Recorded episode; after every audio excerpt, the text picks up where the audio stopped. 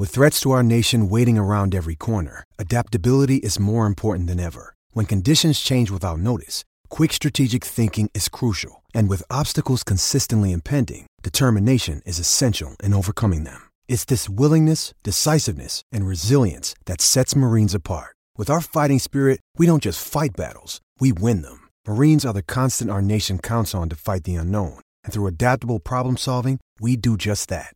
Learn more at marines.com. Hello, everybody, and welcome back to the WT F1 podcast post season review. We are finally at that time of the year where we have nothing else to talk about. So we have to look into the past to review what on earth went on in the 2022 season. I know some of you may not want to go back there. I am one of those people that does not want to reflect on what went on as a Leclerc fanboy. But before we hear from Tom Bellingham and Katie Fairman, uh, I want to say that this podcast is once again sponsored by Elgato, our season long partners, and the season has now ended, but they're still here, making us definitely sound like professionals and look like one too. Uh, so thank you so much for sponsoring this podcast, Elgato, for the entire season uh, with all of your amazing equipment. Now, Tom Bellingham, Katie Fairman, how are we both? One week now into no Formula One action. Uh, are we still sane? Yeah, it's good. Um, Debatable if I was saying beforehand, to be honest, but true. That's why a lot of people tune in. Yeah, not it's gone quite quick already. I think um, before we know it, we'll be in testing, and um, we'll see if we get a another shake up. Ninety-seven days to go.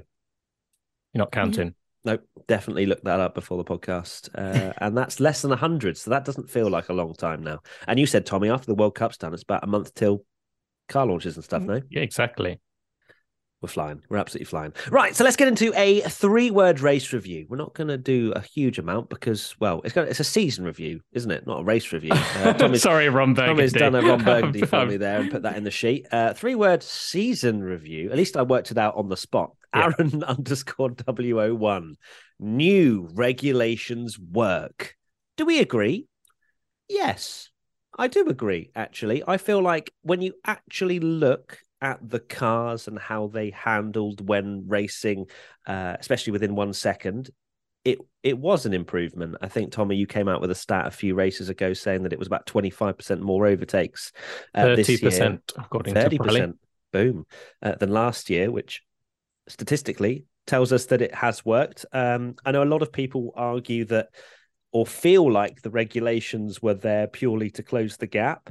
And don't get me wrong, I feel like obviously there was an intention to make the the teams closer. Uh, but then if you look back, I suppose in other regulation changes, some teams get it right, some teams get it wrong, and this is the first year of a phase of years uh, with these new regulations. So to have a few, a couple of teams that got it really right isn't exactly the the most crazy thing in the world. But the main regulation reason was to allow them to battle more and to be able to go for more than one lap. And I think that was the crucial thing. I think Saudi Arabia sticks in my head as one of those races where even though there was a pass, they were still within one second and they were still fighting, and then there was more battles and and yeah, I, I I can't say as much as it was a shame to not see midfield teams scoring podiums and stuff, but that's more down the performance side. When we're looking just at overtaking, battling, I think it definitely was a step forward. No, I mean, I was really pessimistic when we had these new regulations. I was thinking, let's be honest, how much how much is it really going to shake things up? But as soon as we got to Bahrain, like the first race, obviously Mercedes had their struggles, which I was like, I know Lewis still finished on the podium, but I was thinking, oh, you know, they say every year in testing, oh, we've got a little problem, and then they come and absolutely wipe the field. But um, yeah, that we saw like Haas, like their improvement this year has been amazing, partly as a result of these new regulations. And as you say, we saw more battling. It wasn't just a case of, oh, person A is going to overtake person B and then that's it. Like it would be, okay, well, then they're going to come back in the next corner or the next lap. And yeah, I, I think that the new regulations have worked really well. Um, and I've enjoyed the amount of racing that we've seen this year, both at front, in the middle, and at the back of the pack as well. Yeah, there's been, uh, I think, the people that maybe have just started watching Formula One were spoilt massively last year with the the title battle we saw, which we may not see again for years a, a, battle that good that goes down to the final race with equal points. You know, it's it rarely happens. I think the time before it happened last year was like in the 70s or something where they were exactly level. So it is a rare occurrence. And I think there was a confusion that the new regulations were there to make shake it up and and that kind of thing. But actually the the regulations were there to make racing better and there were more overtakes um, you could follow a lot closer. I think there were so many times where I remember watching, and it's easy to get lost in the fact that maybe the season wasn't as exciting overall. But you look at some of the moments where you think there's absolutely no way that last year cars would have been able to follow that closely. And like I remember at the start of the season, one of the reviews we had was from Saudi, and it was about battles lasting longer. Um, like you say, because when someone got past with DRS, you could follow and then you'd you'd overtake again and um, there was a few moments uh, I was reminded of this because someone shared it. I completely forgot about it. It was a moment in Austria where the entire I think there was about five cars from five different teams. Uh, there was a McLaren, an Alpine, and a Haas, and I, you you rarely ever see Formula One cars that close for the last few years, just because it's been far too hard to follow, and they were just switching positions every single corner. It was incredible. And uh, equally, you know, Silverstone, I think, was a great example of, of the new regulations. That, some of the best racing we've ever seen. So, in terms of racing, yes, and it puts us in a better. At the end of the day, yes, the regulations haven't made it closer, but that was never the um, what it was designed for. That will come naturally through the budget cap and teams getting on top of the new regulations, and it will get closer. There's always someone that does it and ends up miles ahead. So Yes, I would agree. Good. Oh, what a what a positive sentiment that was. Yes. Um, lots of overtakes to talk about. Uh, Toby F1MU comes in with the question 2022 had more overtakes than 2021, but who, in your opinion, had the best overtake of the season and why? Question to the panel and Twitter. Would love to see some highlights on this thread. Now, I might come across as a fanboy, Shall I um, say it first so you know? go on. Charles Leclerc around the outside of Hamilton at Copse, no question. Not not even a debate. Insane overtake on old tires as well. Was it not? Let's talk about you know the the full context here. He was this was sitting duck territory, right? This was when we thought it was all over, and Charles Leclerc just was a bit of a beast. Uh, there is no other overtake that comes even close. There, there were some big moments. Obviously, the through goes Hamilton thing was probably the most spine tingling one. Was it the best move? No. I mean, Hamilton literally just drove past whilst Perez was shoving Leclerc off the road. So, yeah. Um, but yeah, Leclerc's move around the outside of Copse was, I mean, the camera angle was one of the worst camera angles of the year uh, because we didn't really mm. see it, did we? We were just like, oh, oh, he's he's done it. Um, but yeah, Leclerc for me. Yeah, definitely. Um, Leclerc. I think a few honourable mentions. I saw someone in the chat say Vettel around the outside of Magnussen at uh, yes. COTA was a great move. Mm. And shout out to Zhou Guanyu that was completely missed on the Abu Dhabi coverage. His move around the outside. I know he was on fresher tyres, but you don't see many moves into that new corner at Abu Dhabi. A few people tried it and couldn't get anywhere near. Uh, and on the last, I think it was the last lap, Zhou Guanyu goes around the outside of Alex Albon, very brave, outbrakes him, goes around the outside. It's a it's a beautiful move. But for me, Charles Charles is clear. Yeah, that is a sexy overtake. Um, I'm going to give an honourable mention to Esty Bestie for his double overtakes at Spa. Don't roll your eyes at me. Of course you are. well, Any I, reason I, to bring Esty Bestie into this? It's true. Did you see actually? I forgot about that one. Yeah, that was good. It did, was good, right? Did he do a yeah. double over? Did he do double overtakes? Twice, I think he did twice. twice. Yeah, yeah. yeah. And I made my three word race review. Yes, the Esty Bestie or something. oh yeah, like that. that was it. But off topic of the overtake, did you see that he replied to a comment on Instagram and said, You okay, hun? And loads of people tagged me in it and was like, Oh my god, it's just two worlds colliding with Esteban Ocon. And wait, what was he replying to? Um, Lando Norris or something. Oh. But yeah, I was like, wow, he's he's learned well. but anyway, so yeah, Esteban Ocon and his double double overtake was really good. Um, and then yeah, I would say COTA with Vettel and Magnussen. There was also well, it depends like how you want to define the overtakes, but like the DRS chicken that Max and Charles were playing in Saudi was crazy and all that kind of thing. That of was stuff. mad, so wasn't it? yeah, that seems like a lifetime ago though. Yeah, that was a good time when Leclerc was leading the world title, and And it was Yeah. over. yeah, it was over. Uh, You know, even even I don't want Leclerc to win with eight races to go. Yeah, never tweeting that ever again. Even if Leclerc has a two hundred point lead, I am never twi Jeez, what have I done? Um, but yes, there were some very decent. I think, yeah, I don't want to. I think Leclerc definitely was number one, but I, I would put Vettel's move very close to number two. To be fair, I don't think Leclerc's actually as clear as I remember watching that on board from Vettel when he was absolutely on the edge of grip and everything going round the outside. Then was was sensational. So uh, yeah, Vettel comes a very close runner up, um, but still Leclerc. Uh, Katie, what's your three word ra- uh, season review, please? Oh, needed it again. Yeah. So I had to go for an FIA one, didn't I? Because I couldn't not. Um, so I've gone for not much better, which is a season review, which is pretty sad to be honest, because obviously we had Michael Masi depart the role of race director. That was a huge storyline over the winter break last year. And we came into 2022, and the FIA decided to go for a slightly different approach. So they hired two race directors, which would take all the pressure off one person, which is what we thought. But actually, it was just that they would alternate the role between races. So there was still all the pressure on one person at each race, but it just changed from race to race or whatever. And that kind of didn't really work out because then the consistency side of things was still relevant because they might have said, okay, well, Niels Wittich said two weekends ago that we could do this, but now, you know, Eduardo's saying actually we can't. And so there was still a consistency issue. And in the end, they just stuck with Niels and he did the final few races. But um, yeah, there was just still so many moments of, as we said, like inconsistency, whether that's awarding penalties or um, what people can get away with. We had mess up still in qualifying. I think it was Checo in Austria off the top of my head, where you know he had that whole deleted lap time and then it wasn't, and then it wasn't. Like it just was so messy, and it seems as though the season's gone on. I mean, can talk about the freaking recovery truck in Japan for goodness sake. Like that was just a sickening moment. But I, I had really high hopes that we could come into 2022 with these new regulations, a sort of overhaul in the FIA. We had a new FIA president this year as well.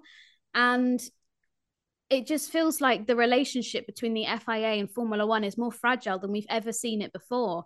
And I know that there have been murmurs throughout the season so far that perhaps that there could be sort of a a rebellion with the F1 teams and the FIA not wanting to sort of be under that banner of the FIA anymore. Whether that will happen, who actually knows? It might just be chatter. But yeah, it's I'm a bit sad that it feels like the FIA hasn't taken this opportunity to sort of build themselves and make themselves stronger. And instead, we finish a season with maybe not the same sort of controversy that we had finishing Abu Dhabi last year, but still, there's just a bit of a sour taste in everyone's mouth, and that it feels it's not quite as good as we know it can be. I think realistically, when we look at this year and look at all the mistakes that have happened and whatnot, it's clear to see that Michael Masi wasn't the problem. Now, Michael Masi was the problem in terms of Abu Dhabi specifically in 2021 and how that all went about. But the actual structure within the FIA clearly has not changed from last year. Not like they've promised the restructuring, the Formula One VAR, and all of this stuff, the football video assistant referee type thing that they said they were going to introduce. All this stuff to allow for more consistent stewarding hasn't happened. Now, I, I don't know whether it's a lack of funding or whatever, but for me, yeah, Michael Masi was, I guess, a bit of a scapegoat for last year in the sense of like, you know, he is the fault at fault for everything last year. But we moved to this year. We've had two race directors, which they alternate rather than I thought they were going to be I thought together. they were going to share like, the role, and I was like, that makes so much more hands. sense. Yeah. yeah. But instead, they were alternating, which still for me is one race director, and therefore, what's the difference? Um, if anything, you then have a lack of consistency between the two. Uh, so, yeah, there, there's so many things that obviously we've we've touched upon over the year. you know, as you say, corner cutting, track limits, sending out tractors, you, you know, inconsistent penalties. Um, they, they they just clearly don't have enough resource to cover Formula One and 20 drivers doing, you know, you have to monitor them because they will take the Mickey. That's They're like clear children. to see. You just got to yeah. keep an eye on them all the time. Hundred percent. And if they're getting away with, I mean, think some of the drivers said that some people get caught, some people don't for track limits in qualifying. That shouldn't be the case. Just yeah, okay. If they're lacking money, they need to find more money. They need to be talking to Formula One and go, look, if you want us to police this properly, we need more people, more eyeballs to to really assess this because it's not good enough. It, it really isn't because if we have another close championship fight and then we get these inconsistencies, it just brings this the whole reputation of the sport again into question. So they were lucky that it was a bit of a clean sweep this year. Yeah, I think they've definitely been saved from controversy. The fact that there was never a, a title fight, and the reason that, like you say, Masi was it was so controversial uh, with this with the screw up was was the fact that you know it decided a, a world championship, and you think after that huge um, screw up and uh, scandal, basically that they'd they'd fix things, and it doesn't look like it's any better. It shows that Formula One is an extremely hard uh, kind of sport to manage because it's a lot of the things aren't clear cut. You know, even us guys argue sometimes between um, decisions and what what we think's right, and no doubt, you know, look at Abu Dhabi with the whole science Hamilton thing. Some people say no, it was a fair move. Some people say it's not a fair move. So like that stuff, you can understand that you're never going to please everyone, but little things. I say little things, massive things like screwing up the world championship decider, even though it was early. But like, you know, Max being crowned champion, he was going to get crowned champion extremely early, and just um, how they messed that up. It was just like, how have you done this again? It was it was shocking, really. Twitch chat have just blessed me because they saw me uh, sneeze on mute. So thank you, Twitch chat. Um, we are live on Twitch, WTF1 official. If you don't follow us already, um, but yes, FIA. What? Okay, let's let's put a question out there. What what? Especially UK, so you sleep with the rule book. Um, what would you change? How would you make the structure better uh, from a fan FIA perspective? I would have the role of race director shared between more people, not just one person at a race weekend. I mean, crikey, the amount of times that like I've seen something like a I don't know incident on the TV, and I've sat and talked with my like with my brother, and he's gone, well, actually, I see it in this way, you see it in that way. Like sometimes it's not as just clear cut. Like I know everyone has opinions, but sometimes, guess what? Your opinion can change on something when you get given more information or you see things in a different way. And so I think by having maybe a team of three, not suggesting us three, because Greg, that would just be Come mayhem. on, here we go. But um, Leclerc having... no does not deserve that penalty. No, absolutely not. In fact, give him 50 more world championship points. Thank you. Um, yeah, well, and you'll be like, yeah, Esty maybe Bestie needs to win the world title. Esty Bestie gets to go through the tunnel every lap and win the race by 10 minutes. Um, no, I think, yeah, sharing that role is a really important thing and a step. Better communication. I know we spoke about that as well throughout, you know, this whole issue with Max winning the championship and everyone like, has he won? Hasn't he won? Like, not even Max knew. The FIA official on the ground knew and said, yeah, this is legit. You've won it. But that should be also there should be somebody that's relating that with the commentary teams, the journalists. I know that there's the argument, well, you know, people should be doing their own research and should know the rule book as well. But just having that one person that can pop things in a chat to be like, oh, by the way, if Leclerc gets this penalty, then Max will win. Uh, you know, this kind of thing. Um, and yeah, I don't know, maybe getting a a actual former racing driver within the race director team or something like that. Sebastian Vettel for the head of FIA. Is that what you're saying? Absolutely. I wouldn't be against it. I'll say that much. But then I do understand that people are conflicted with getting a permanent racer there because you might be like, well, they might have bias without even realizing it and that kind of thing. So, yeah, it, either way, the FIA is always going to be a really tricky path to navigate. But um, it is frustrating because the FIA, I know I rant about them all the time, but it's like split into so many different elements. There's obviously the stewarding and all that kind of stuff, but the amount that the FIA does for the safety in our sport, like, is just incredible. And I feel kind of bad that, you know, every week I seem to come on here and moan and complain about that.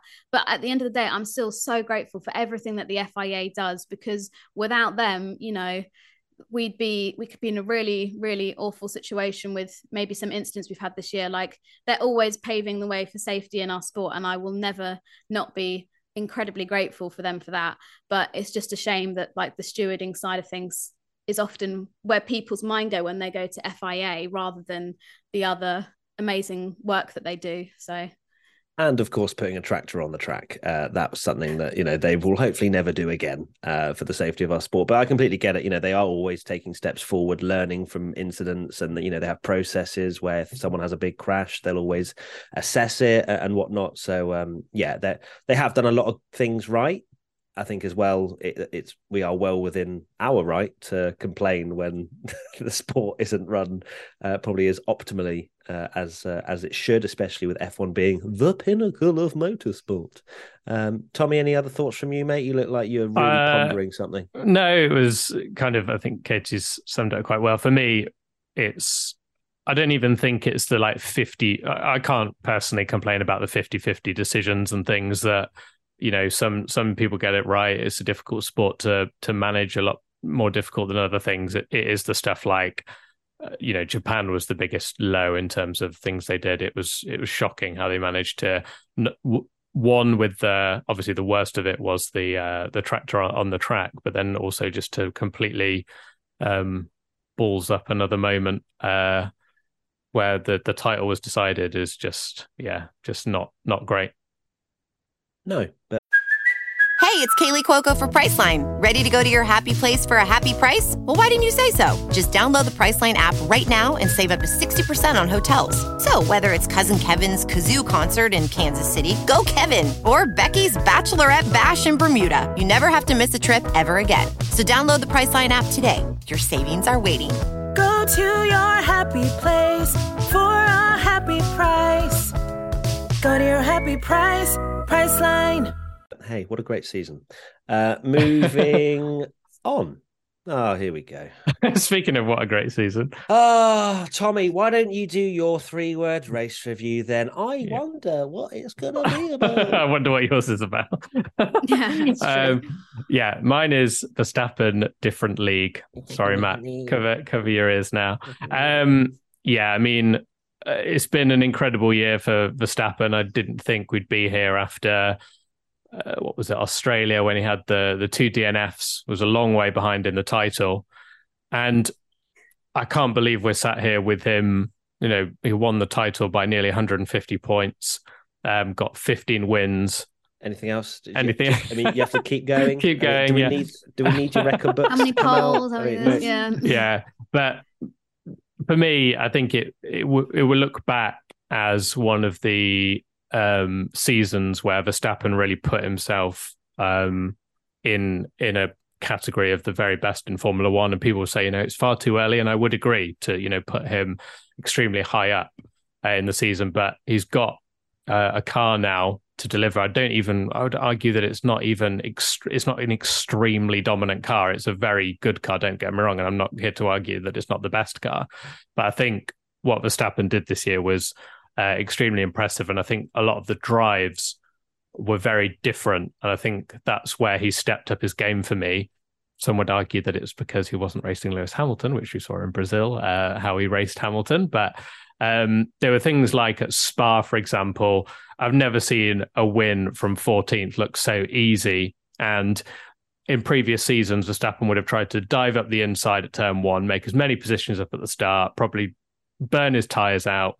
And he was just measured and calculated. Equally, Mexico was another um, race underrated, really, that, you know, he was just managing that consistency. And we saw another side to to Verstappen that um, I just think uh, is extremely impressive. And to get 15 wins uh, in a season, regardless of how long uh, the the kind of how many races there are now, it's still a percentage that's not too far off uh, Vettel in 2013 and Schumi in 2004 or Yeah, two. I can't remember which one it was. Four. 2004. Yeah. Um. So yeah, just Still the uh, highest percentage. Matt's got the tattoo on his back. So. Still the highest but, percentage. yeah, very very impressive. yes, absolutely outrageous. You know, I joke, oh, you know, Leclerc fanboy and whatever, but um, the the harsh reality has been that if Verstappen has a good car, there is very little um, people in the world that can beat him uh, on his day. Uh, he has that relentless consistency that we've seen Hamilton have over the years as well in in the Mercedes, um, and yeah, I mean, very very few errors both from himself and also from the team. It was just such a bulletproof outfit this year. You know, the fact that Singapore happened and there was a disaster in qualifying, everyone was up in arms about it. Max was up in arms about it because it never ever happens. And yet, look at the reaction he had when it when it did happen. Some people say it was out of order, but you know, he demands the absolute best from his team, uh, and he's very much got that uh, entire team sort of whipped into shape.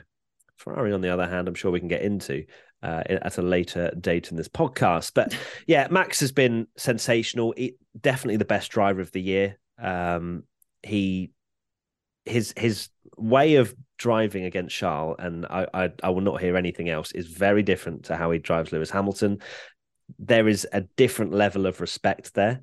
Uh, I I genuinely I don't I just Hamilton and Verstappen, you know, we don't really need to talk about too much because they didn't really race that much this year. Uh, but when they did, they crashed. Uh, and it's insane to think that um, those two just, and it's not just one or the other, it's both. They're both willing to just, oh, if we make contact, we make contact. Whereas Leclerc and Verstappen at the start of the year, they were essentially each side of the track, giving each other the largest amount of space you could possibly think and it was just clean, almost too measured racing. You know, it was like, oh come on, guys, a little bit of a wheel bang here and there would be nice. you, sir. but No, there was, after it was, it was uh, incredibly respectful racing. Um, but look, I, you can dive into the psychology behind that all you want. Um, but yeah, I, I feel like maybe the learnings as a Leclerc fan, as we'll get into shortly, uh, is that there needs to be a bit more of an edge to Leclerc's racing, in my opinion. Uh, and of course, he kind of learnt that originally when he was pushed off, kind of pushed off in Austria and lost the win uh, to Verstappen then. Um, but yeah, it, back to Max, unreal, too good. Hope he's not as good next year because otherwise it could be uh, it could be a few years of pain for anyone other than a Red Bull fan. anyone other than Tommy. Uh, yeah, no, I mean, without just echoing what you guys have said, you know, this is a proper classic year. Like we'll look back, I think, when Verstappen retires, which might not actually be that far away. He's saying, you know, once his contract runs out at the end of 28, that maybe that's it. Like he, we just won't do another one. So he'd be 31 then. Um, we'll probably look back at 2022 and be like, yeah, do you remember how dominant he was this that year? And um, we do that, like you say, with people like Schumacher and Vettel and stuff. And it seems crazy to think that we have just witnessed that season, like it's just gone by in such a flash. But no, he was um, just totally in another league. I mean, somebody did say in the chat, which is also true. Let me see if I can find your name. Jolie said um, that Max did make errors, which is true. You know, you mentioned Singapore. Obviously, the qualifying wasn't great because of this not having enough fuel. But throughout the race, he made a few mistakes here and there. He dropped back at the start. And then, you know, when he was trying to overtake Norris, ended up having a huge lockup going down an escape road. Spain had that mysterious gust of wind at the start of the race, which sent him into the gravel trap, which Carlos Sainz also had. Um, and yeah, there are a few others dotted around, but they are rare. And the other thing is that when something did go wrong, apart from obviously in Bahrain and in Australia, he was like most of the time able to recover it back. So yeah, Max has just Yeah, got this won most in Spain, insane. yeah, that, that comment, Exactly. that comment from Jolie is is uh, Max Max's errors this season: Hungary, Singapore, and Spain, and he won two of those races, which Yeah, is exactly. is exactly. crazy. Yeah, and to he's think spun have a he, in Hungary. 23 race season, a 23 race season, he's had a couple of spins and a big lockup. And you're like, well, he did make he did make mistakes. Uh, he did go off in FP3, and Yeah. uh, that's when you know that someone's been uh, dominant, isn't it? When you, you see the the people doing compilation videos, and it's uh, a stretch to try and find things. Very true. So yeah, well done to Max because that was very dominant. And yeah, will his record of 15 wins in the season ever be beaten? Yes, Maybe Leclerc not. next year, 16. Oh, I was going to say Max next year. Or... yeah, when, when there's a 40 race season in six years' time, yes, probably. yeah, that's true. That's so true. Right. Uh, next question. Gene Nabben. Do you think Verstappen's season was less, as, or more dominant than some of Hamilton's championships in the last couple of seasons? Max did win a lot of races, but he wasn't 30 plus seconds ahead of second place, as we have seen from Hamilton quite often. I wouldn't say it was as dominant as Hamilton, personally. Um, I don't feel like the Red Bull was as clear as the Ferrari, as the Mercedes has been of other cars in, in seasons gone by. Um, yeah, there always seemed to be something to kind of play for uh, in a lot of the races, especially at the first half of the season. Ferrari were the quickest car, in my opinion. Of course, they tailed off. Tire degradation was a big thing. Um, but no, I, I wouldn't put Verstappen's season here. As much as he won the championship by an absolute gargantuan margin, the races weren't exactly a slam dunk every single time. Yeah, no, I think it depends on whether you want to compare the guys as drivers or if we're including the machinery as well in there. Because as you kind of mentioned, the Red Bull was very strong at certain parts of the season. But as we mentioned at the start of this, like it's new regulations and maybe Red Bull had the advantage of building a car that was the better package than everyone else in the field. So that naturally made Max like gave him a bit of a pedestal, or no, that's the wrong word, but like a bit of a step up to the others and his competitors and stuff like that. Um, but I don't know. It's tricky because like, when you say about more dominant or less dominant, like the big thing is the car, rather I would say rather than the driver. So I'd say Ooh. it's quite difficult. To Katie compare comes them. out and says Formula One is about the car, not the driver. Verstappen fans enraged. but yeah, I don't know. I think it's quite unfair to compare the two. So I'm just going to sit on the fence and say that they both did a great job, and gold stars for you both, boys. Ooh. Oh. Oh. yeah, it's uh, for me, the car wasn't as dominant as maybe a Mercedes that we've seen in, I want to say 2020 and the 2014 to 2016 era. Um, it seemed more like one of those seasons where you could you could say maybe like a Hamilton season in 2018 where you know he's annihilated his teammate. He's he's been uh, won a lot of races, wrapped up the title really early, and you would say that it's the best car of the season, but not absolutely hands down the best car of the season. So I'd compare it to something like that. Um, someone made an interesting point, uh, WC Racing fan, that's saying about you know we Max did win a lot of races, but he wasn't 30 seconds ahead of uh, second place. Uh, Suzuka, when Max built a 28 second lead um, in a 27 minute race, was obviously one of the um, standout standout things. But I think a scary thing for a lot of uh, non Verstappen fans and just how the season went is the fact that the, that start of the season, it was quite clear that the car wasn't really suited to his driving style yet. And yet he won races. He was winning nowhere near as much as he was winning at the end. Like the end was just ridiculous. I mean, he won almost every single race the last half of the season. Um, but the fact that he was constantly saying, you know, the car's not there yet. It's more favored to to Perez, yet he was there winning races and things and performing extremely well, which is uh, a concern that I think we even said last year and even in 2020.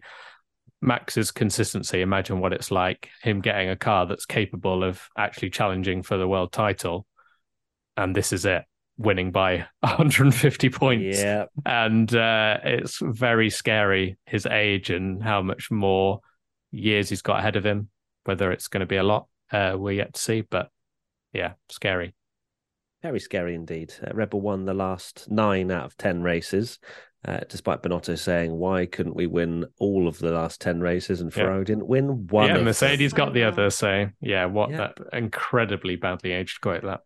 Ah, dearie me. There's a lot of speculation, isn't there, about um, Binotto's future? Let's see if something comes of that in the uh, coming days. Um, next question Kian LFC 03. Everyone hated Vettel for how dominant he was in 2013. Now we praise it. Will it be the same for Max in this year, in 10 or so years? Personally, I think it will. I mean, yeah, unless you are a Verstappen fan that enjoys domination. Like when I was younger, I used to love a Schumi domination. I'd sit back, like 12 years old in 2004. Ah, oh, dear, another Schumi masterclass. But yes, I think that a lot, of the majority of people want to see close racing. And unless unless the majority of fans were Verstappen fans, who I don't think they are, there are 20 drivers on the grid. Uh, everyone just wants to see close racing. They want to see a, a close fought championship, fights for P1. Um, yeah, I think when you're in the moment, you're frustrated and you're like, God, why did he have to win by so much? Why couldn't it have been a level point decider going into the final race? But in five, ten years, you go, wow, Verstappen was really good, wasn't he? 15 wins, blah, blah, blah. What an amazing thing. But did he get most poles? No. Charles Leclerc did. What a performance! Just get that in somehow. uh, but yes, I think that uh, Verstappen's performance this year was was unbelievable, and, and people will praise it. Uh, they praise it now, but more people will praise it in the future when they're not in the moment of frustration. Yeah, it's it's frustrating to watch. I mean, you mentioned Schumacher. That was probably some of my least enjoyable years watching Formula One. I didn't particularly dislike Schumacher. I just was bored of him dominating. And now I look back and I can watch highlights and go, oh my word, Michael Schumacher was one of, if not the best driver of all time. So you look now and, but you but you look at that and it's it's incredible to watch now. Um, but when you're living it, especially after we've just come off the back uh, the season before, uh, where it was incredibly close and we saw this incredible title fight, you totally understand why fans are a bit like, oh God. I mean, I mentioned it earlier. Verstappen won from 14th in Spa, and it was like the least surprising thing ever. I think all of us predicted that he would win the race in the prediction of him starting 14th. When does that ever happen? Um, and yeah, it's just we won't really yeah, look back on it fondly, uh, non Verstappen fans, until either he's retired or, um, you know, later down the line, and we go, that was such a superb season. Because at the end of the day, we're Formula One fans, we want to see great, exciting racing and, and close battles. So um, it's understandable, but it's just the way Formula One works. It's true. And even with domination, like obviously Hamilton has come off the back of being so dominant these past few years. And then, well, I don't know if I can speak on behalf of all F1 fans, but certainly having them on the back foot this year when there was the opportunity, I was rooting for a Hamilton or a Russell win because it's something different, you know. And it's so stupid to say because we've just had Mercedes dominance and winning the Constructors' Championship eight years in a row. And then there's a chance for me to be like, oh, come on, we might get Mercedes win. It might be something different. Like, come on, cheering Mercedes as, as the underdog. Like, it's just so daft. But How yeah. has that happened? Uh, it's crazy, eh? But um, yeah, I yeah, think it's not like anyone with... thought that was coming. No, shut up, Matt. But, yeah, you um, can milk that one in the predictions podcast. Yeah. Yeah, broken clock is right twice a day. It's true. Yeah, but um, with Vettel as well, I think it's important to note that his arc, maybe as a person, it's maybe one of the reasons why people look back at it so fondly. Is you know, obviously Vettel, for those that know him, always said, "Oh, he's a really good guy" and this kind of thing. But maybe he was almost villainified because of his winning all the time and these four back-to-back championships, and now he's not winning, which breaks my heart, but it's true. Um, you know, he's kind of people are talking about him for other reasons than just winning every single race again and again and again. And he's now using his platform to talk about, you know, social and environmental changes that he wants to discuss and that kind of thing. And I think that's really like unlocked a special place for him in people's hearts. Where whether Max will do the same later on in his career, I don't know.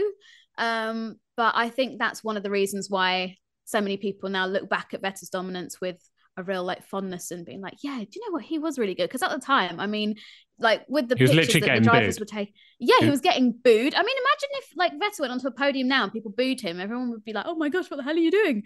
But like, you know, and the whole Vettel finger that he did, which for audio listeners that might not know, that's going to sound really weird, but like his celebration of just like holding up his, this is your index finger, right? Yeah, yeah.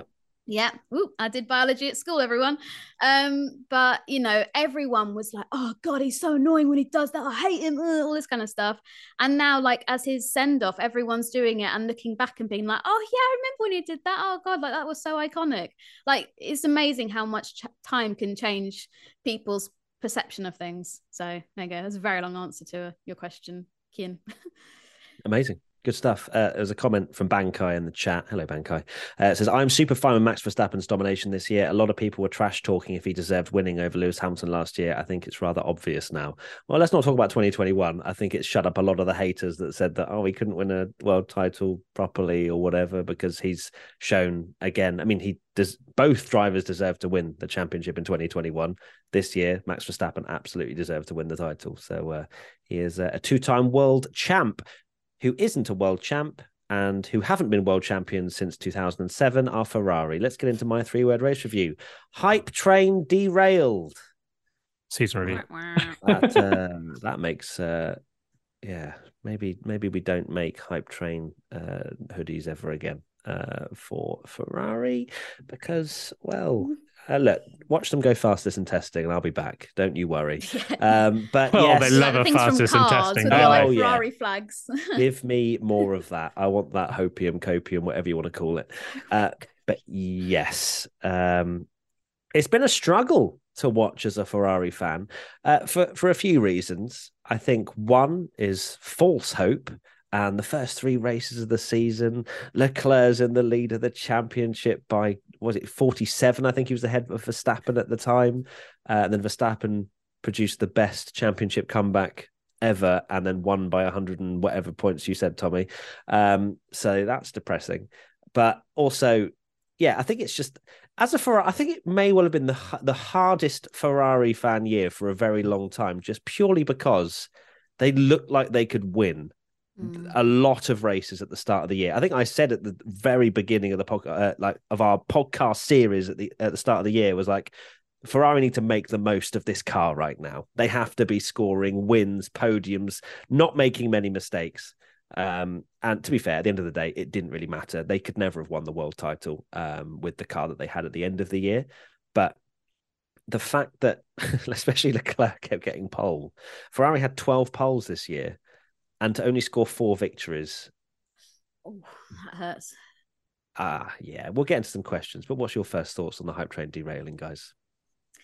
Well, you mentioned that it had all started since we did the hype train merchandise, but you could argue that it was actually Baby Grace that was the problem. So I've already had words. I've had Yeah. words with Grace one to one. I said to her, "Don't you dare do that to a season ever again."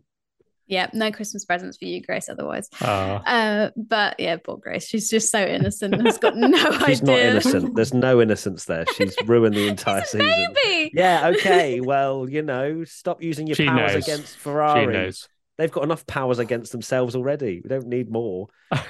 True. But yeah, it's kind of a sad case because, like you say, with Ferrari, you know, it, it is the saying of so close yet so far. Like you almost felt like you had your fingertips on the world championship trophy at the start of the season and then slowly getting further back and further back and more out of reach.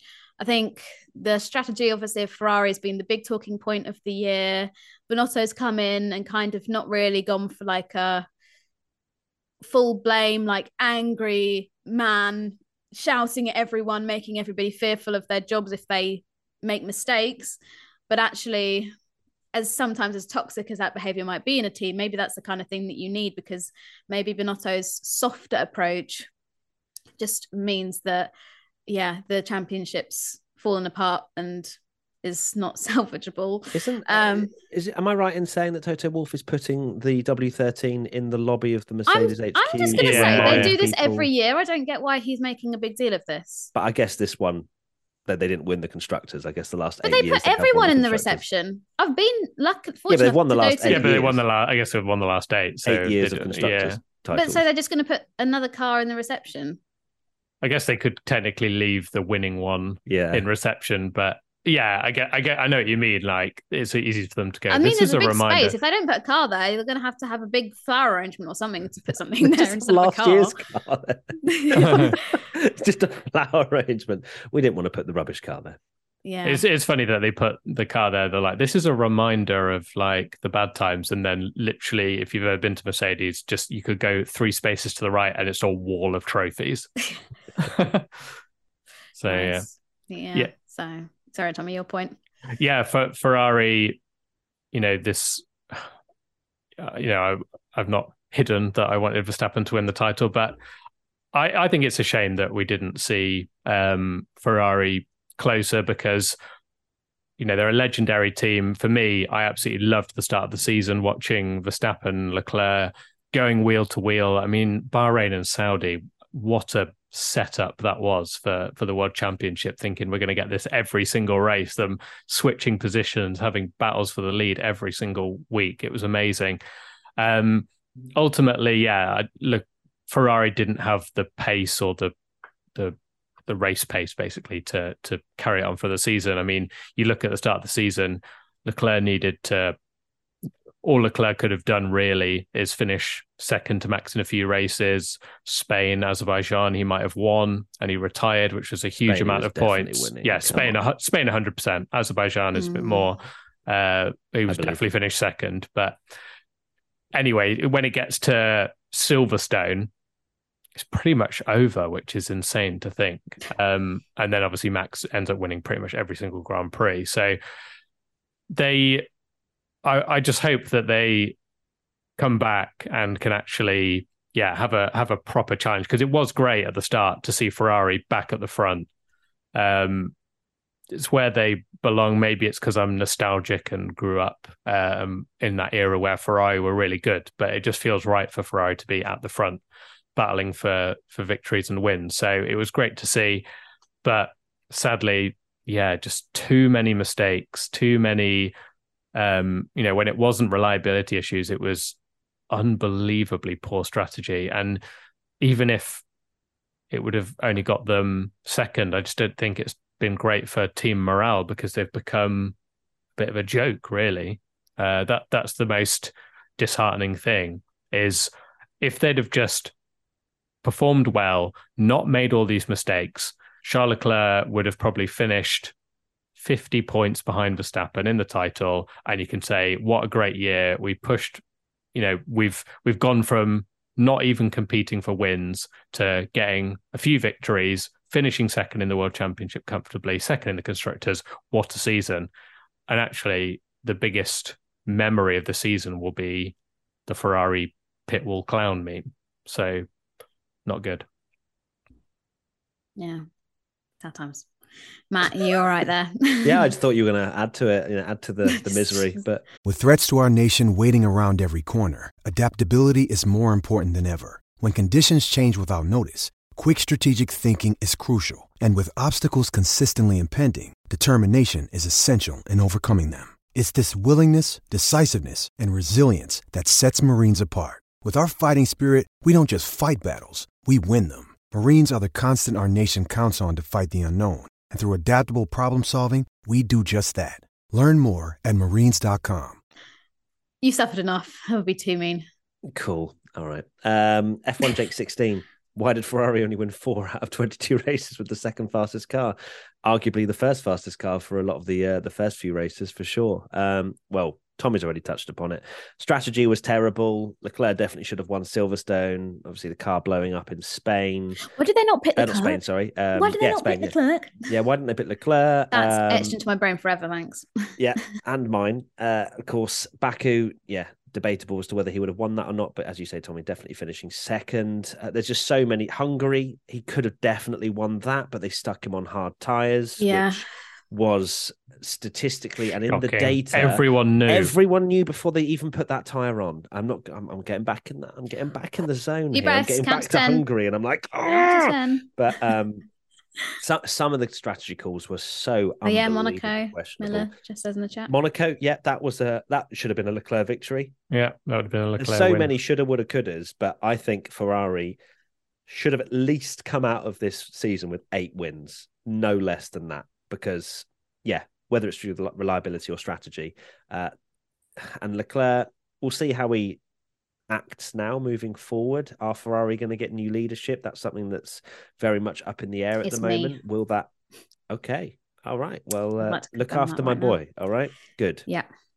Um, I'm going to let him join Mercedes.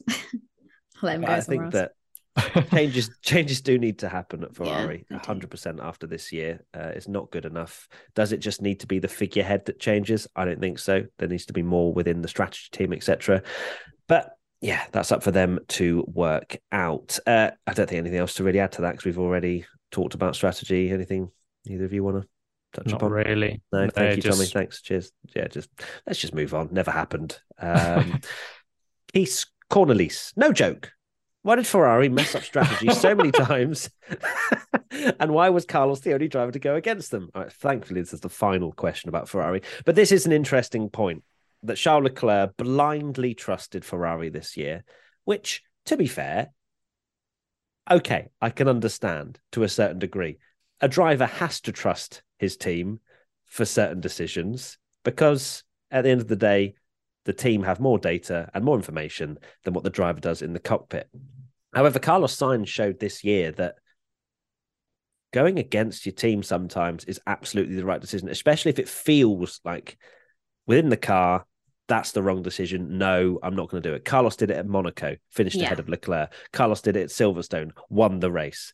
And yeah, I'm happy that Carlos got a victory, but my God, was that the worst victory he could have ever won? Like, it was, it was one of the worst wins just because of all the mistakes he made and, and whatnot. But it worked out for him uh, because he went against the team and made the right decision there. No, of course, come on, get me in Yeah. that pit. Lovely. Yeah. Right. Yes, Better I'm gonna tires. I'm going to win. Thank you. No, uh, yeah, I'm not going to hold up the rest of the field. Leclerc's an ailing donkey in front of me on old hard tires. N- Leclerc's not the donkey; his car. You, you know what I mean? Um, No, you call him a donkey. It's too late now. So, so- I'm so clipping that and what- sending that to Charles. Leclerc definitely was the better of the two Ferrari drivers this year, but Sainz was better in having that tenacity and that no jog on Ferrari. I'm not having one of your stupid strategy decisions. I'm going to take it into my own hands, and he he gained from it. So I think I hope we see Leclerc's villain era next year uh, because he needs to. He needs to not be such a, a lovely guy, which you don't want to take that away from him, but also whip that team into shape or you need to move somewhere else. We did see some very sarcastic, snappy team radios from Charles towards the end of the year. So as long as he doesn't lose that over the winter break and brings that new attitude, I mean, if if we are to believe the rumors are true and that Binotto is going and that maybe somebody like Fred Vasseur might take that position, although I think it will be good generally for Ferrari. Like, don't forget, Fred and Charles have a history, obviously, through karting, through Formula Three, um, Sauber. Like, they've worked together in the past, which could be pro and it could be a con. A Pro could be that he's seen, oh, he's seen how Charles works. He knows the potential that's there if he's given the resource and things around him. So that's good. Con might be that if he feels quite chummy with Fred, he might not bring the ruthlessness that we need from him to, like you say, whip that team into shape. He might feel like he's just in quite a comfortable place. Whereas if somebody completely brand new comes in, Charles can be like, right, this is what I want from the get go. Bam, bam, bam, bam. List is what he needs. Um, so yeah, we'll see. But also, I'm glad that they mentioned Carlos in here because yeah, I feel like Carlos this season, although it started off pretty poorly with obviously everything that happened in Australia, becoming besties with the gravel trap on so many occasions and all of these other things. His second half of the season was great, and also the fact that yeah, he wasn't afraid to bite back and call, call the shots and that kind of thing. So well done, Carlos. It's just a shame that they had to be in that position in the first place. Yeah, there's been moments we've not even mentioned that the uh in fact they put him on inters, uh, Charles Leclerc on inters for for qualifying as well. And there were so many moments where you were just like, do Ferrari actively dislike Charles? Why is he the one getting screwed all the time? But I think a lot of it is like like we say, you know, Carlos was happy to fight back. And you're right, the end of the season, you know, say say if Leclerc hadn't been through that, uh, we saw. I'm just remembering all these blunders now, and there was that the one in Belgium, wasn't there, where uh, they messed up fastest lap and all that kind of stuff, and sho- so many, so many more moments than I even remembered now. Just thinking back at it, but in the last race in Abu Dhabi, uh, Charles did, you know, get on the radio and be like, "No, I need to stay out. This is what we're doing," and it got him P two. So, um, yeah, he definitely needs to do more of that. Certainly does. Um, Mm.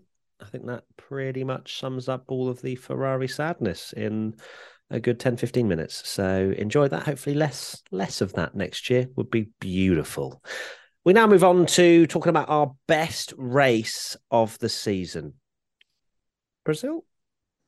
Mm, Mm, Silverstone, or for me, it's I swear we crowned Brazil as the best race of the season. And there's too much meh in the middle. I think. I think Brazil was the best weekend without without shadow Oh, of a doubt the best yes, It was more the weekend, wasn't it? because the sprint was epic as well, and you had Mm. Magnussen on pole in qualifying. I don't think you can deny that um, Brazil was the the best weekend.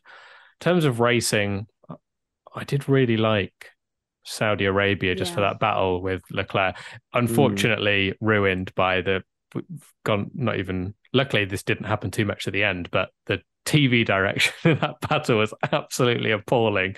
But thankfully, well, there was still some annoyance, but uh, never that bad again. Um, for me, Saudi, Silverstone, Brazil, maybe Hungary. I don't know. There was a lot of good races, to be fair. I'm just there like for a Silverstone. No, dull season. COTA was really good as well. Silverstone's not my favorite. I wonder why. Yeah, uh, there, Yeah, there were some there were some decent races, wasn't there? But yeah, some pretty yeah, good but races I mean, for a Bahrain season. was decent. Bahrain, We yeah, had it was the great. switching with Leclerc and Max at the front, and um, yeah, so I'd say Bahrain gets a mention, but yeah, I think Saudi. It's unfortunate with Saudi because of obviously everything that was going on away from the racetrack. Should we put it like that? Um, and you know, there was even discussion: would we get the race in the first place? But yeah, it was a really good Grand Prix. Um, sort of a bit of everything in there. Um, but yeah, oh, I don't know. I love a street circuit, so maybe I'll just stick with Saudi as my favorite race. But yeah, definitely Okay. Brazil and Silverstone Yeah. as well. I think Very important one. realistically, taking my Leclerc fanboyism out, yes, I think Silverstone had everything. Um, Brazil was close for the lead. the best weekend. Um, Battle yeah. for P2 at Silverstone was really good. Some of the best racing I've seen. Fair play to a season, and this goes back to the very original point about the has the regulations worked for for a season that's been dominated by a single driver and won almost all the races. There's been probably like six or seven very good races, I'd say, mm. which is which is credit to the new regs. I'd say. Thank goodness. Thank goodness. Otherwise, this wouldn't be a very good uh, season to reflect on. No. it? Um, but yeah, okay. Well, well, I'll go with the British Grand Prix. Um, it's uh, yeah. Are, are we are we all agreed with that then? I think best race weekend, hundred percent Brazil. Brazil, It yeah. had every uh, best race weekend I can remember in years, to be honest with you, because it was just action throughout the entire weekend and sprint racing. Hey, look at you, look at you go, eh? Sprint racing, whoop. Um, Less practice. Bring it on. Had to get I'm it. surprised there. you haven't put a segment just to talk about. I less hate practice. My three word Yeah. season review. No. Yeah. Oh, good stuff. Mm. Uh, question Alfred Greenwoo Nine. What was the most shocking, exciting bit of the season? Ah, I and mean, shocking, uh, shocking bad. Japan, just the handling, the tractor of thing. course, yes. Shocking, shocking in terms of exciting. That battle for P two at Silverstone, just uh, some of the best racing I've ever seen. And some will argue that it wasn't fair and people getting pushed off and they were too lenient on track limits.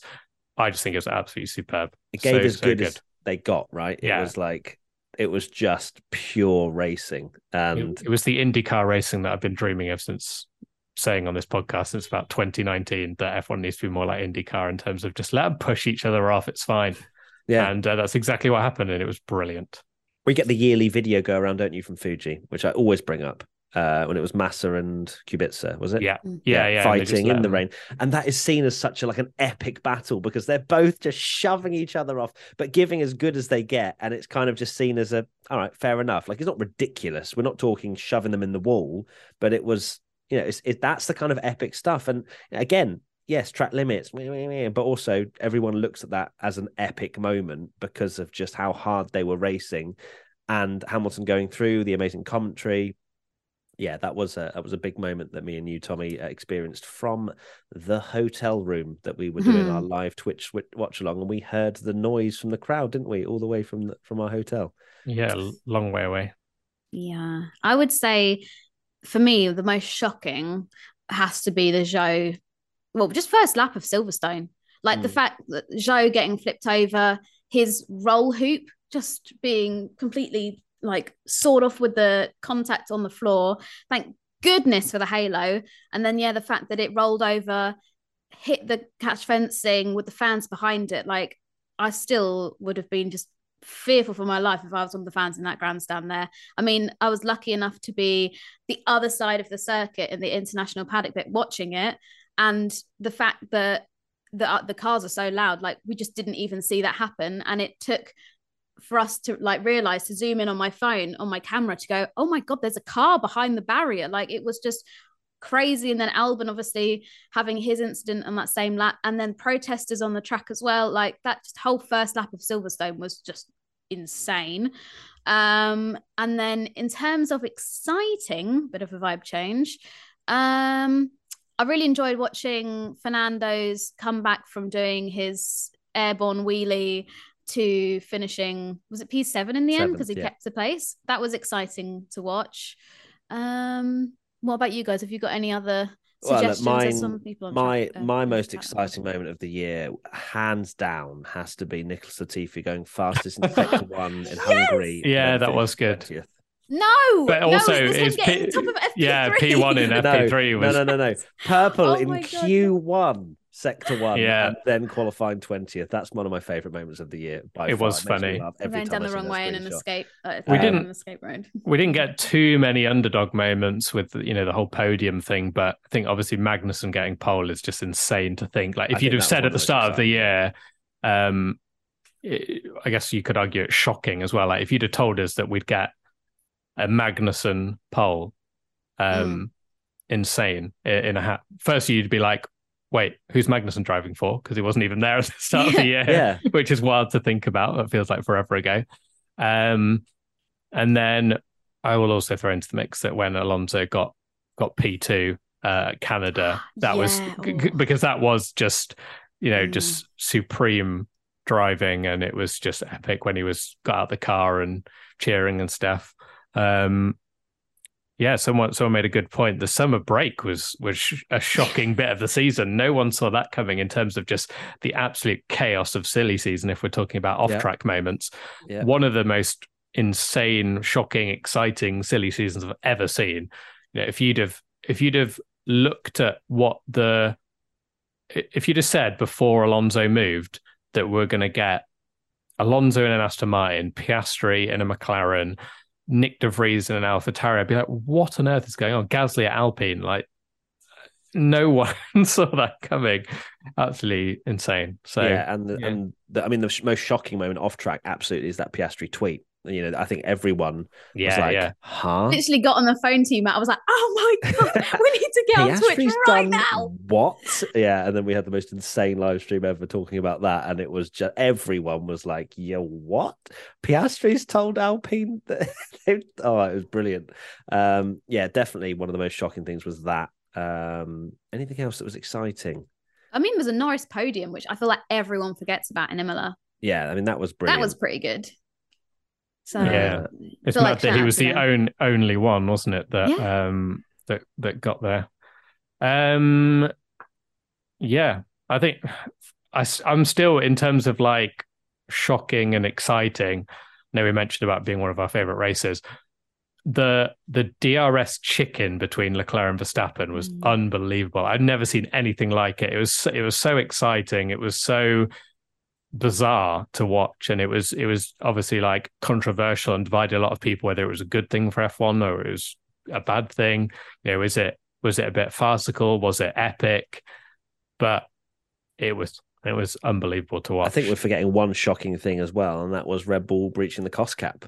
Uh, and Yes, Max for catering. as well. Uh, like Because the cost cap and, and all that. yeah Yeah, Adrian Stewie still will like live with Adrian forever. Stewie, I'm Really, I not- Yeah. forgot Oh, about that's- that. that's That's Wow. my favorite thing to come out the whole season. Adrian Stewart. yeah Good stuff. But I think that's quite a few moments uh, that we've had Mm. uh, over over this year. I wonder what next year uh, Will bring. we'll, we'll have in store for us. Uh, Team WTF1 member Oliver Buckers.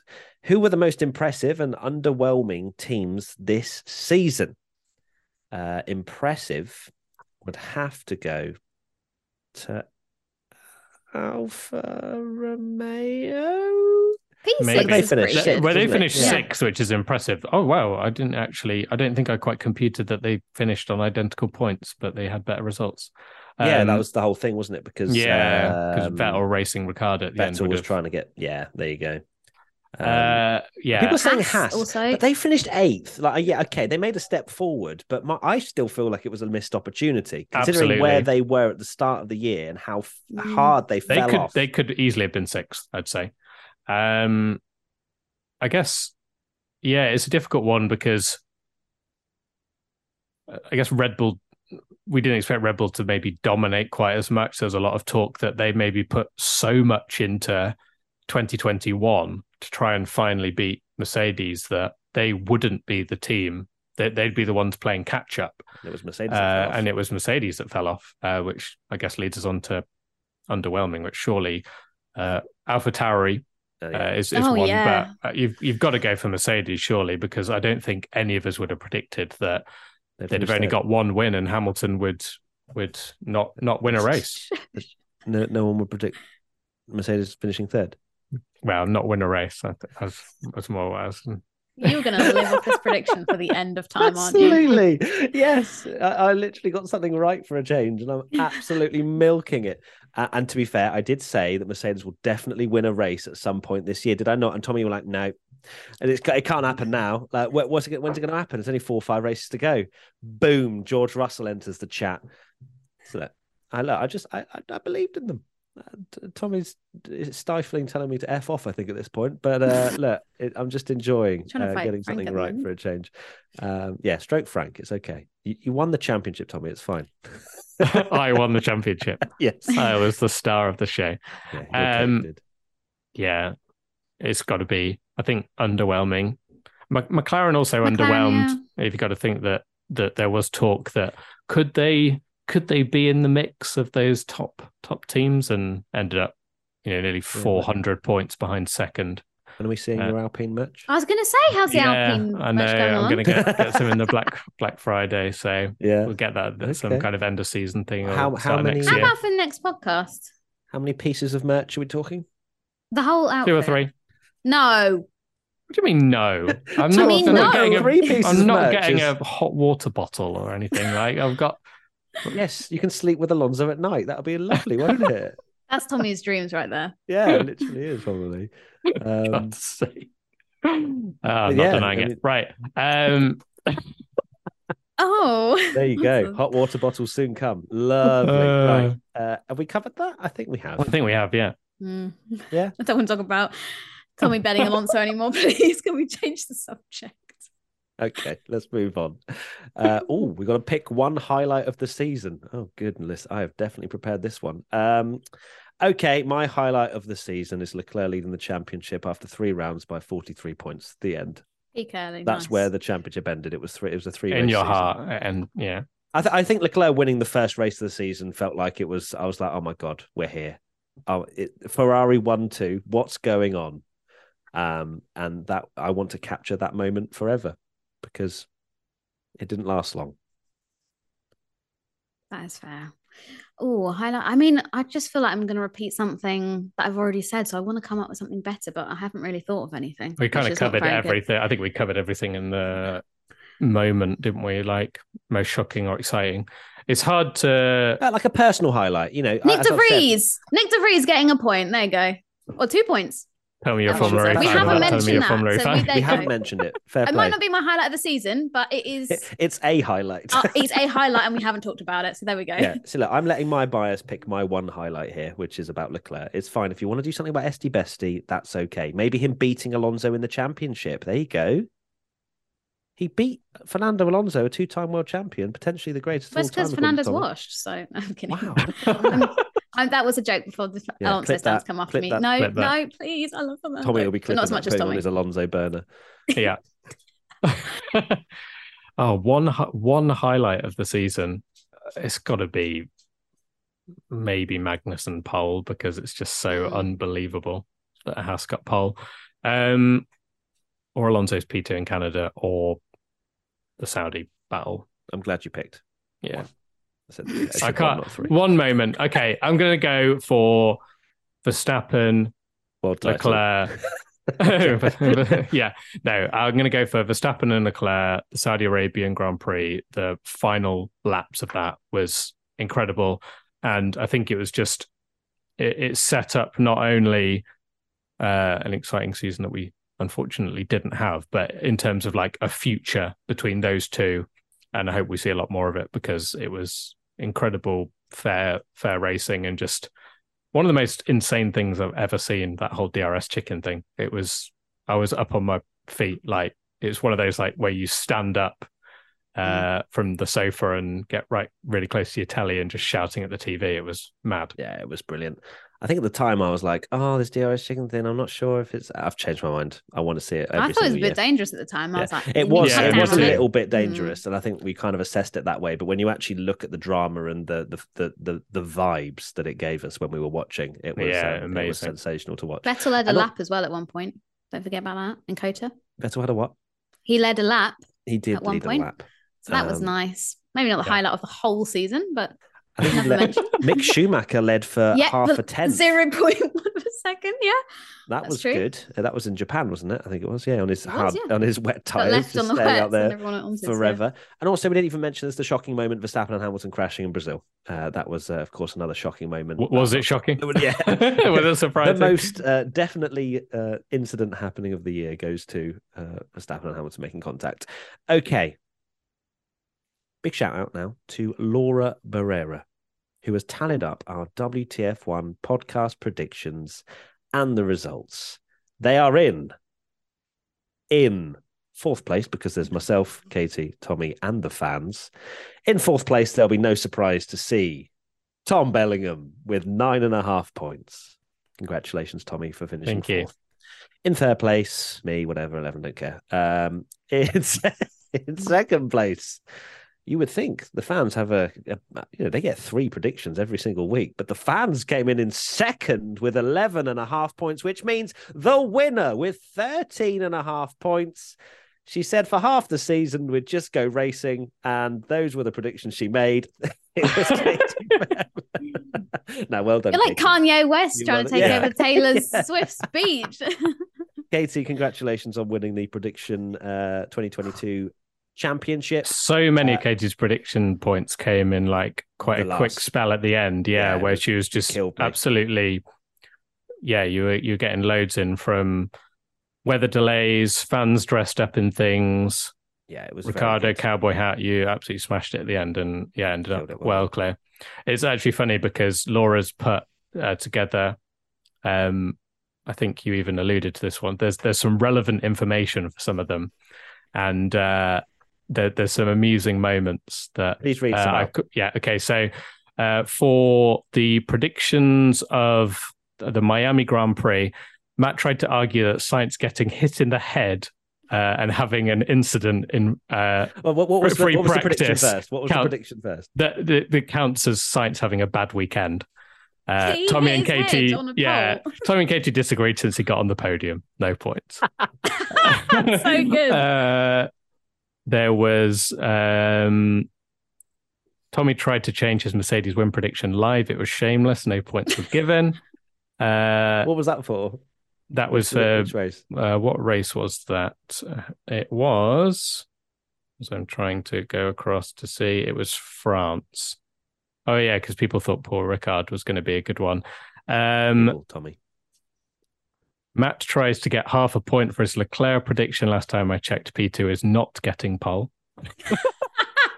It was close, I think. I think it was a few Yeah. thousands. It was. Um, These are amazing. my my my highlight of the season was the one where uh, I made the podium prediction for one point, was challenged to give the actual order, uh, and got two points. Yeah, that was unreal. Um, and then I ruined it because the next one it says Tommy tried the biggest stretch of the season, saying George collided. Uh, this was my prediction: was Russell will be involved in another collision, and I said that uh, George collided with his engineer for the strategy, and asked for half a point, which Did we give no, it to none you? were given. Oh, no, do we not give that to him? Absolutely Jeez. not. These are so good. Yeah, there's some there's some funny stuff others? in there. I- I'm enjoying. Uh, Mm. Matt said the Honda sticker counted as a special livery. half a point you. was given. That I was can't Japan. believe we Yeah, gave half a point for that one. Absolutely not. Um, and uh, yeah, I think that's most of it.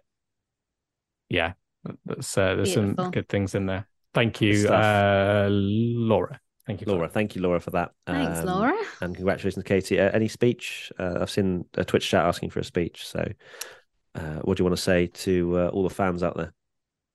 Um, thank you all for your support in tagging me in things that happened that I said, like the drivers in full race suits, Ricciardo with a hat, um, the go kart in Spa. I think the go kart in Spa has to be the best prediction of the year.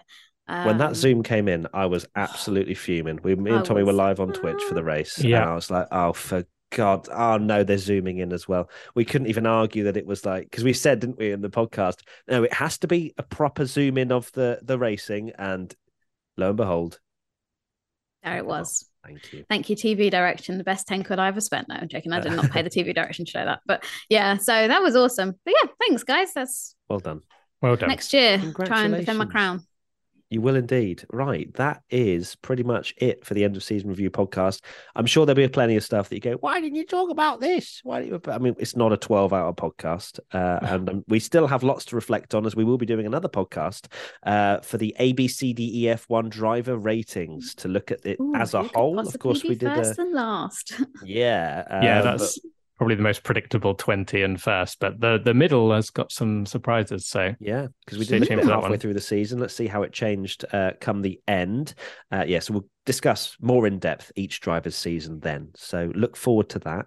Uh, thank you to everyone on Twitch watching us live, WTF1 official. If you don't follow us already, thank you, audio listeners. It's been a pleasure as always to have us in your ears. And if you're watching on video on YouTube, Again, lots of love. It's been a pleasure to bring you every single one of these race podcasts, and I, I'm going to class this one as kind of a race podcast because we've been talking. You about have the said racing. race review a few times. Um, yeah, I have. uh, so it's it's been awesome to bring you these podcasts. Uh, we've genuinely enjoyed every single moment.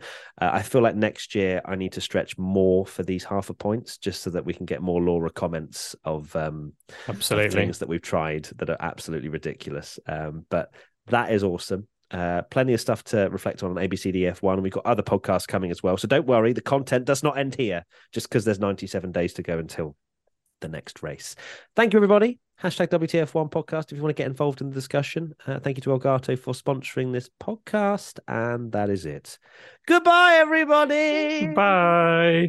With LinkedIn Jobs, we tap into a network of more than a billion professionals to help you find quality professionals quickly and easily for any role you need. Marketing wizards? Found them. Software engineers? Found. That project manager I could never seem to hire? And found. LinkedIn Jobs quickly matches your roles with candidates with the right skills and experience. In fact, 86% of small businesses get a qualified candidate within 24 hours. Post your first job for free and get started at linkedin.com slash spoken. That's linkedin.com slash spoken. Terms and conditions apply.